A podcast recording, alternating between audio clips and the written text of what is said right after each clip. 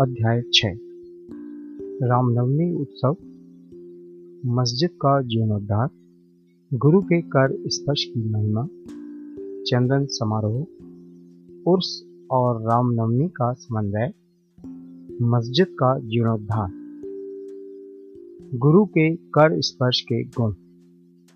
जब सदगुरु ही नाव के खिवैया हैं, तो वे निश्चित ही कुशलता तथा सरलता पूर्वक इस भाव सागर से पार उतार देंगे। सदगुरु शब्द का उच्चारण करते ही मुझे श्री साईं की स्मृति आ रही है। ऐसा प्रतीत होता है मानो वे स्वयं मेरे सामने खड़े हैं और मेरे मस्तक पर कूदी लगा रहे हैं। देखो देखो, वे अब अपना वरद हस्त उठाकर मेरे मस्तिष्क पर रख रहे हैं। अब मेरा हृदय आनंद से भर गया है, मेरे नेत्रों से प्रेमाश्रु बह रहे हैं। सदगुरु के कर स्पर्श की शक्ति महान आश्चर्यजनक है। सूक्ष्म शरीर जो संसार को भस्म करने वाली अग्नि से भी नष्ट नहीं होता है, वह गुरु के कर स्पर्श से पल भर में ही नष्ट हो जाता है।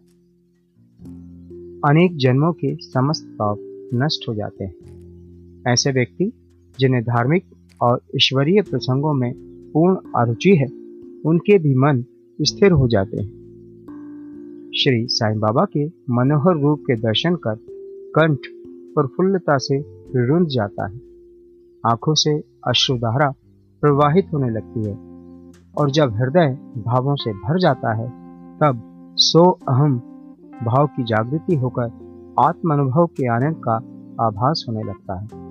मैं और तू का भेद नष्ट हो जाता है और तत्क्षण ही ब्रह्मा के साथ अभिन्नता प्राप्त हो जाती है। जब मैं धार्मिक ग्रंथों का पठन करता हूँ, तो क्षण क्षण में सदगुरु की स्मृति हो आती है। बाबा राम या कृष्ण का रूप धारण कर मेरे सामने खड़े हो जाते हैं और स्वयं अपनी जीवन कथा मुझे सुनाने लगते हैं। अर्थात जब मैं भागवत का श्रवण करता हूँ, तब बाबा श्री कृष्ण का स्वरूप धारण कर लेते हैं और तब मुझे ऐसा प्रतीत होता है कि वे ही भागवत या भक्तों के कल्याणार्थ उद्धव गीता सुना रहे हैं। जब कभी मैं किसी से वार्तालाप किया करता हूँ, तो मैं बाबा की कथाओं को ध्यान में लाता हूँ, जिससे उनका उपयुक्त अर्थ समझने में सफल हो सकूं। तब एक शब्द या वाक्य की रचना भी नहीं कर पाता हूँ, परंतु जब वे स्वयं कृपा कर मुझसे लिखवाने लगते हैं, तब फिर उसका कोई अंत नहीं होता। जब भक्तों में अहंकार की वृद्धि होने लगती है, तो वे शक्ति प्रदान कर उसे अहंकार शून्य बनाकर अंतिम ध्येय की प्राप्ति करा देते हैं तथा उसे संतुष्ट कर अक्षय सुख का अधिकारी बना देते हैं। जो बाबा को नमन कर अनन्य भाव से उनकी शरण जाता है, उसे फिर कोई साधना करने की आवश्यकता नहीं है। अर्थ, धर्म, काम और मोक्ष उसे सहज ही प्राप्त हो जाते हैं। ईश्वर के पास पहुंचने के 4 मार्ग हैं: कर्म, ज्ञान, योग और भक्ति। इन सब में भक्ति मार्ग अधिक कंटकाकीर्ण है, गड्ढों और खाइयों से परिपूर्ण है।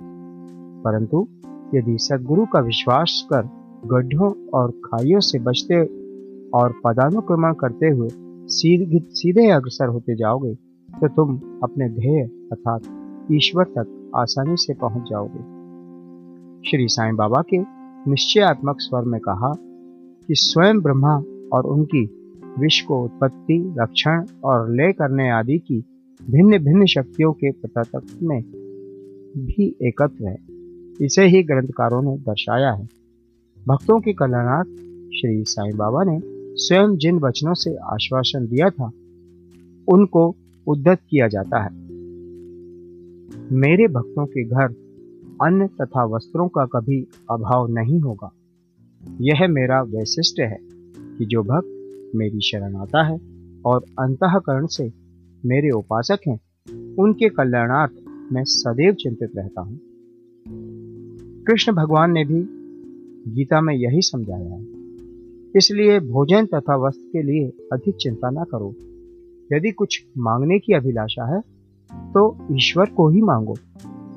सांसारिक मान व उपाधियां त्याग कर ईश कृपा तथा अभयदान प्राप्त करो और उन्हीं के द्वारा सम्मानित हो।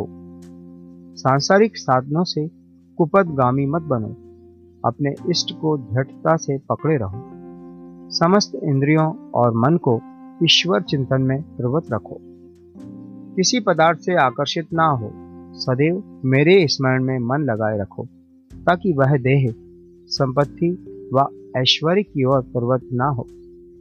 तब चित्त स्थिर, शांत व निर्भय हो जाएगा। इस प्रकार की मना स्थिति प्राप्त होना इस बात का प्रतीक है कि वह सुसंगति में है। यदि चित्त की चंचलता नष्ट ना हुई तो उसे एकाग्र नहीं किया जा सकता। बाबा के उपरुक्त शब्दों को उद्धत कर ग्रंथकार शिरडी के रामनवमी उत्सव का वर्णन करता है। शिरडी में मनाए जाने वाले उत्सवों में रामनवमी अधिक धूमधाम से मनाई जाती है। अतएव इस उत्सव का पूर्ण विवरण जैसा कि साईं लीला पत्रिका 1925 के पृष्ठ 197 पर प्रकाशित हुआ है, यहाँ संक्षेप में दिया जाता है। प्रारंभ। कोपर गांव में श्री गोपाल राव गुण नाम के एक इंस्पेक्टर थे। वे बाबा के परम भक्त थे। उनकी 3 स्त्रियां थीं, परंतु एक के भी संतान न थी। श्री साईं बाबा की कृपा से उन्हें एक पुत्र रत्न की प्राप्ति हुई। इस हर्ष के उपलक्ष्य में सन 1897 में उन्हें विचार आया कि शिरडी में मेला अथवा उर्स भरवाना चाहिए। उन्होंने यह विचार शिरडी के अन्य भक्त तात्या पाटिल, दादा पोते पाटिल और माधवराव के समक्ष विचारणार्थ प्रकट किया। उन सभी को यह विचार अति रुचिकर प्रतीत हुआ तथा उन्हें बाबा की भी स्वीकृति और आश्वासन प्राप्त हो गया। उर्स भरने के लिए सरकारी आज्ञा आवश्यक थी, इसलिए एक प्रार्थना पत्र कलेक्टर के पास भेजा गया, परंतु ग्राम कुलकर्णी के आपत्ति उठाने के कारण स्वीकृति प्राप्त ना हो सकी। परंतु बाबा का आश्वासन तो प्राप्त हो ही चुका था, अतः पुनः प्रयत्न करने पर स्वीकृति प्राप्त हो गई। बाबा की अनुमति से रामनवमी के दिन उर्स भरना निश्चित हुआ। ऐसा प्रतीत होता है कि कुछ निष्कर्ष ध्यान में रखकर ही उन्होंने ऐसी आज्ञा दी, अर्थात उर्स व रामनवमी के उत्सवों का एकीकरण तथा हिंदू मुस्लिम एकता, जो भविष्य की घटनाओं से ही स्पष्ट है कि यह ध्येय पूर्ण सफल हुआ।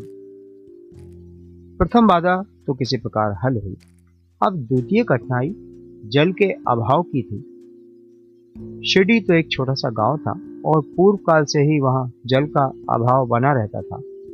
गांव में केवल 2 कुएं थे, जिनमें से एक तो प्रायः सूख जाया करता था और दूसरे का पानी खारा था। बाबा ने उसमें फूल डालकर उसके खारे जल को मीठा बना दिया, लेकिन एक कुएं का जल कितने लोगों को पर्याप्त हो सकता था। इसलिए तात्या पाटिल ने बाहर से जल मंगवाने का प्रबंध किया। लकड़ी व बांसों की कच्ची दुकानें बनाई गईं तथा कुश्तियों का भी आयोजन किया गया। गोपाल राव गुण ने एक मित्र दामू अण्णा कचार अहमदनगर में रहते थे। वे भी संतानहीन होने के कारण दुखी थे। श्री साईं बाबा की कृपा से उन्हें भी एक पुत्र रत्न की प्राप्ति हुई थी। श्री गुण ने उनसे एक ध्वज देने को कहा। एक ध्वज जागीरदार श्री नाना साहेब निमोणकर ने भी दिया। ये दोनों ध्वज बड़े समारोह के साथ गांव में से निकाले गए और अंत में उन्हें मस्जिद, जैसे बाबा द्वारका माई के नाम से पुकारते थे, उसके कोनों पर फहरा दिए गए। यह कार्यक्रम अभी भी पूर्ववत ही चल रहा है। चंदन समारोह। इस मेले में एक अन्य कार्यक्रम का भी श्री गणेश हुआ, जो चंदन उत्सव के नाम से प्रसिद्ध है। यह कोरहल के एक मुस्लिम भक्त श्री अमीर शक्कर दलाल के मस्तिष्क की सोच थी। प्रायः इस प्रकार का उत्सव सिद्ध मुस्लिम संतों के सम्मान में ही किया जाता है। बहुत सा चंदन घिसकर और बहुत सी चंदन धूप थालियों में भरी जाती है तथा लोबान जलाते हैं और अंत में उन्हें मस्जिद में पहुंचाकर जुलूस समाप्त हो जाता है। थालियों का चंदन और धूप नीम पर और मस्जिद की दीवारों पर डाल दिया जाता है। इस उत्सव का प्रबंध प्रथम 3 वर्षों तक श्री अमीर शक्कर ने किया और उनके पश्चात उनकी धर्मपत्नी ने किया। इस प्रकार हिंदुओं द्वारा ध्वज व मुसलमानों के द्वारा चंदन का जुलूस एक साथ चलने लगा और अभी तक उसी तरह चल रहा है। प्रबंध। रामनवमी का दिन श्री साईं बाबा के भक्तों को अत्यंत ही प्रिय और पवित्र है। कार्य करने के लिए बहुत से स्वयंसेवक तैयार हो जाते थे और वे मेले के प्रबंध में सक्रिय भाग लेते थे। बाहर के समस्त कार्यों का भार तात्या पाटिल और भीतर के कार्यों को श्री साईं बाबा की एक परम भक्त महिला राधा कृष्णमाई संभालती थी।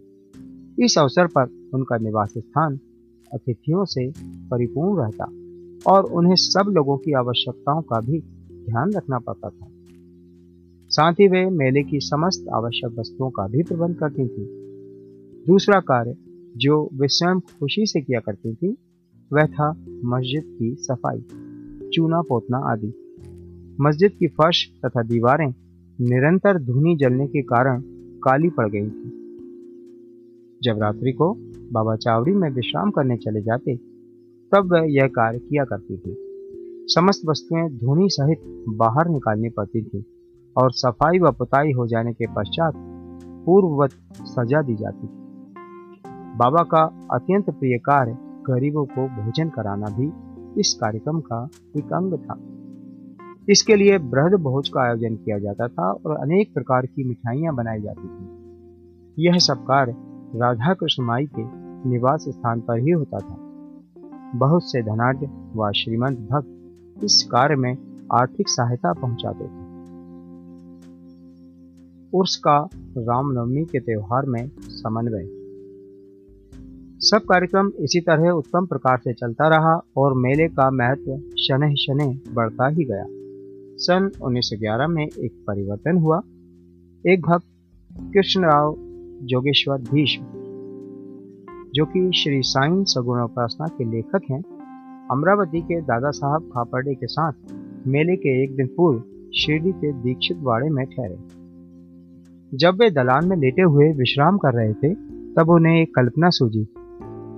इसी समय श्री लक्ष्मण राव उपनाम काका महाजनी पूजन सामग्री लेकर मस्जिद की ओर जा रहे थे। उन दोनों में विचार विनिमय होने लगा और उन्होंने सोचा कि शिरडी में उर्स व मेला ठीक रामनवमी के दिन ही भरता है। इसमें अवश्य कोई गूढ़ रहस्य निहित है। रामनवमी का दिन हिंदुओं को बहुत ही प्रिय है। कितना अच्छा हो यदि रामनवमी उत्सव अर्थात श्री रामचंद्र जी का जन्मदिवस का भी श्री गणेश कर दिया जाए। काका महाजनी को यह विचार रुचिकर प्रतीत हुआ। अब मुख्य कठिनाई हरिदास के मिलने की थी जो इस शुभ अवसर पर कीर्तन व ईश्वर गुणानुवाद कर सकें, परंतु भीष्म ने इस समस्या को हल कर दिया। उन्होंने कहा कि मेरा स्वरचित राम आख्यान जिसमें राम जन्म का वर्णन है तैयार हो चुका है। मैं उसका ही कीर्तन करूंगा और तुम हारमोनियम पर साथ करना तथा राधा कृष्ण माई सुंठ बड़ा सौंठ का शक्कर मिश्रित चूर्ण तैयार कर देंगी। तब वे दोनों शीघ्र ही बाबा की स्वीकृति प्राप्त करने हेतु मस्जिद को गए। बाबा तो अंतर्यामी थे, उन्हें तो सब ज्ञान था कि बाड़े में क्या क्या हो रहा है। बाबा ने महाजनी से प्रश्न किया, वहां क्या चल रहा था? इस आकस्मिक प्रश्न से महाजनी घबरा गए और बाबा के शब्दों का अभिप्राय न समझ सकने के कारण वे स्तब्ध होकर खड़े रह गए। तब बाबा ने भीष्म से पूछा कि क्या बात है। भीष्म ने रामनवमी उत्सव मनाने का विचार बाबा के समक्ष प्रस्तुत किया तथा स्वीकृति देने की प्रार्थना की। बाबा ने भी सहर्ष अनुमति दे दी। सभी भक्त हर्षित हुए और राम जन्मोत्सव मनाने की तैयारियां करने लगे।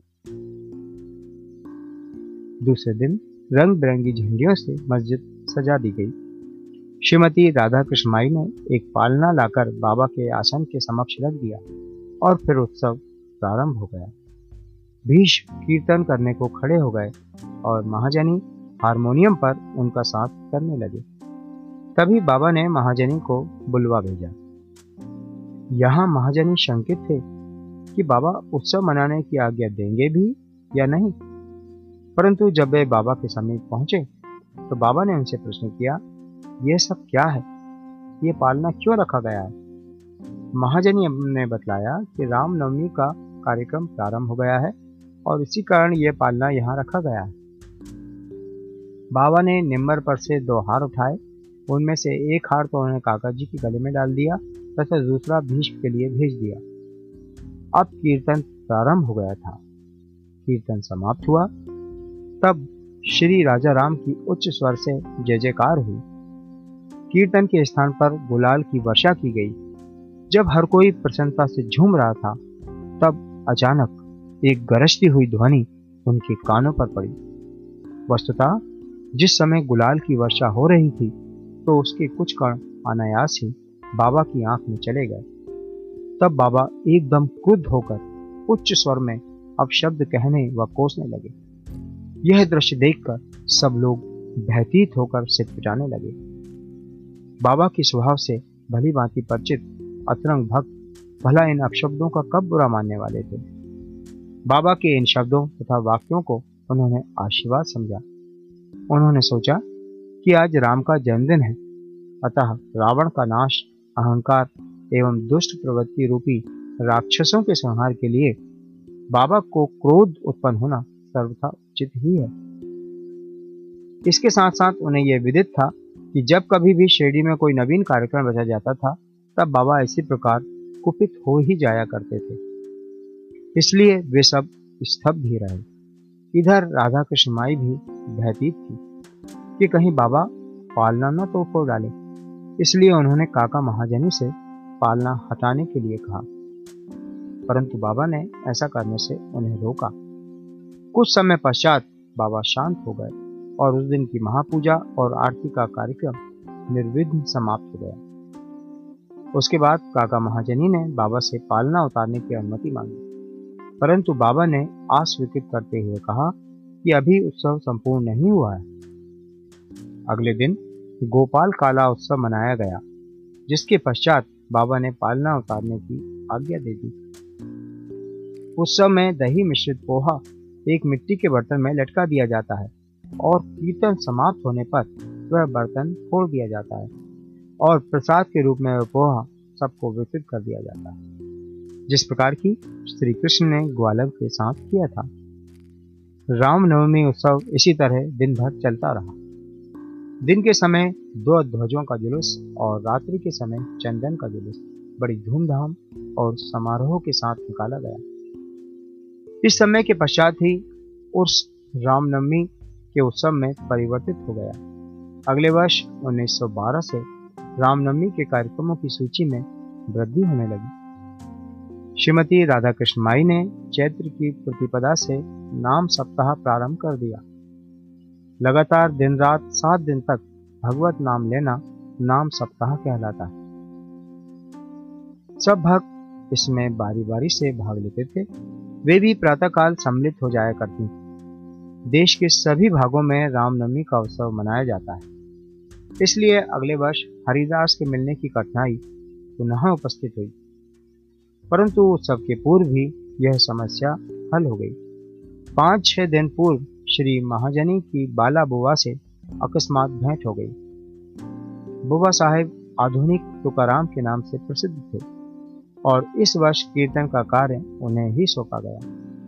अगले वर्ष सन 1913 में श्री हरिदास सतारा जिले के बाला बुवा सतार का वृद्ध सिद्ध कवटे ग्राम में प्लेग का प्रकोप होने के कारण अपने गांव में हरिदास का कार्य नहीं कर सकते थे। इस वर्ष वे शिरडी में आए। काका साहब दीक्षित ने उनके कीर्तन के लिए बाबा से अनुमति प्राप्त की। बाबा ने भी उन्हें यथेष्ट पुरस्कार दिया। सन 1914 से हरिदास की कठिनाई बाबा ने सदैव के लिए हल कर दी। उन्होंने यह कार्य स्थायी रूप से दासगणु महाराज को सौंप दिया। तब से वे इस कार्य को उत्तम रीति से सफलता और विदिता पूर्वक पूर्ण लगन से निभाते रहे। सन 1912 से उत्सव के अवसर पर लोगों की संख्या में उत्तरोत्तर वृद्धि होने लगी। चैत्र शुक्ल अष्टमी से द्वादशी तक शिरडी में लोगों की संख्या में इतनी अधिक वृद्धि हो जाया करती थी मानो मधुमक्खी का छत्ता ही लगा हो। दुकानों की संख्या में वृद्धि हो गई, प्रसिद्ध पहलवानों की किश्तियां होने लगी, गरीबों को बृहद स्तर पर भोजन कराया जाने लगा। राधा कृष्ण माई के घोर परिश्रम के फलस्वरूप शिरडी को संस्थान का रूप मिला। संपत्ति भी दिन प्रतिदिन बढ़ने लगी। एक सुंदर घोड़ा, पालकी, रथ और चांदी के अन्य पदार्थ, बर्तन, पात्र, शीशे इत्यादि भक्तों ने उपहार में भेंट किए। उत्सव के अवसर पर हाथी भी बुलाया जाता था। यद्यपि संपत्ति बहुत बड़ी, परंतु बाबा उन सब से सदा निरपेक्ष ही रहते थे। वे सदैव उसे उपेक्षा की दृष्टि से देखते और सदैव की भांति ही साधारण वेशभूषा धारण करते। यह ध्यान देने योग्य है कि जुलूस तथा उत्सव में हिंदू और मुसलमान दोनों ही साथ साथ कार्य करते थे, परंतु आज तक ना उनमें कोई विवाद हुआ ना कोई मतभेद भी। पहले पहल तो लोगों की संख्या 5000-7000 के लगभग ही होती थी, परंतु किसी किसी वर्ष तो यह संख्या 75000 तक पहुंच जाती थी। फिर भी ना कभी कोई बीमारी फैली और ना ही कोई दंगा हुआ। मस्जिद का जीर्णोद्धार। जिस प्रकार उर्स या मेला भराने का विचार प्रथमतः श्री गोपाल गुण को आया था, उसी प्रकार मस्जिद के जीर्णोद्धार का विचार भी प्रथमतः उन्हें ही आया। उन्होंने इस कार्य के निमित्त पत्थर एकत्रित कर उन्हें वर्गाकार करवाया, परंतु इस कार्य का श्रेय उन्हें प्राप्त नहीं होना था। वह सुयश तो नाना साहब चंदोरकर के लिए ही सुरक्षित था और फर्श का कार्य काका साहब दीक्षित के लिए। प्रारंभ में बाबा ने इन कार्यों के लिए स्वीकृति नहीं दी, परंतु स्थानीय भक्त महलसापति के आग्रह करने से बाबा की स्वीकृति प्राप्त हो गई और एक रात में ही मस्जिद का पूरा फर्श बन गया। अभी तक बाबा एक टाट के टुकड़े पर ही बैठते थे। अब उस टाट के टुकड़े को वहां से हटाकर उसके स्थान पर एक छोटी सी गादी बिछा दी गई। सन 1911 में सभा मंडप भी घोर परिश्रम के उपरांत ठीक हो गया। मस्जिद का आंगन बहुत छोटा तथा असुविधाजनक था। काका साहब दीक्षित आंगन को बढ़ाकर उसके ऊपर छप्पर बनवाना चाहते थे। यथेष्ट द्रव्य राशि व्यय कर उन्होंने लोहे के खंभे, बल्लियां व कैचियां मोल ली और कार्य भी प्रारंभ हो गया। दिन रात परिश्रम कर भक्तों ने लोहे के खंभे जमीन में गाड़े। जब दूसरे दिन बाबा चावड़ी से लौटे, उन्होंने उन खंभों को उखाड़कर फेंक दिया और अति क्रोधित हो गए।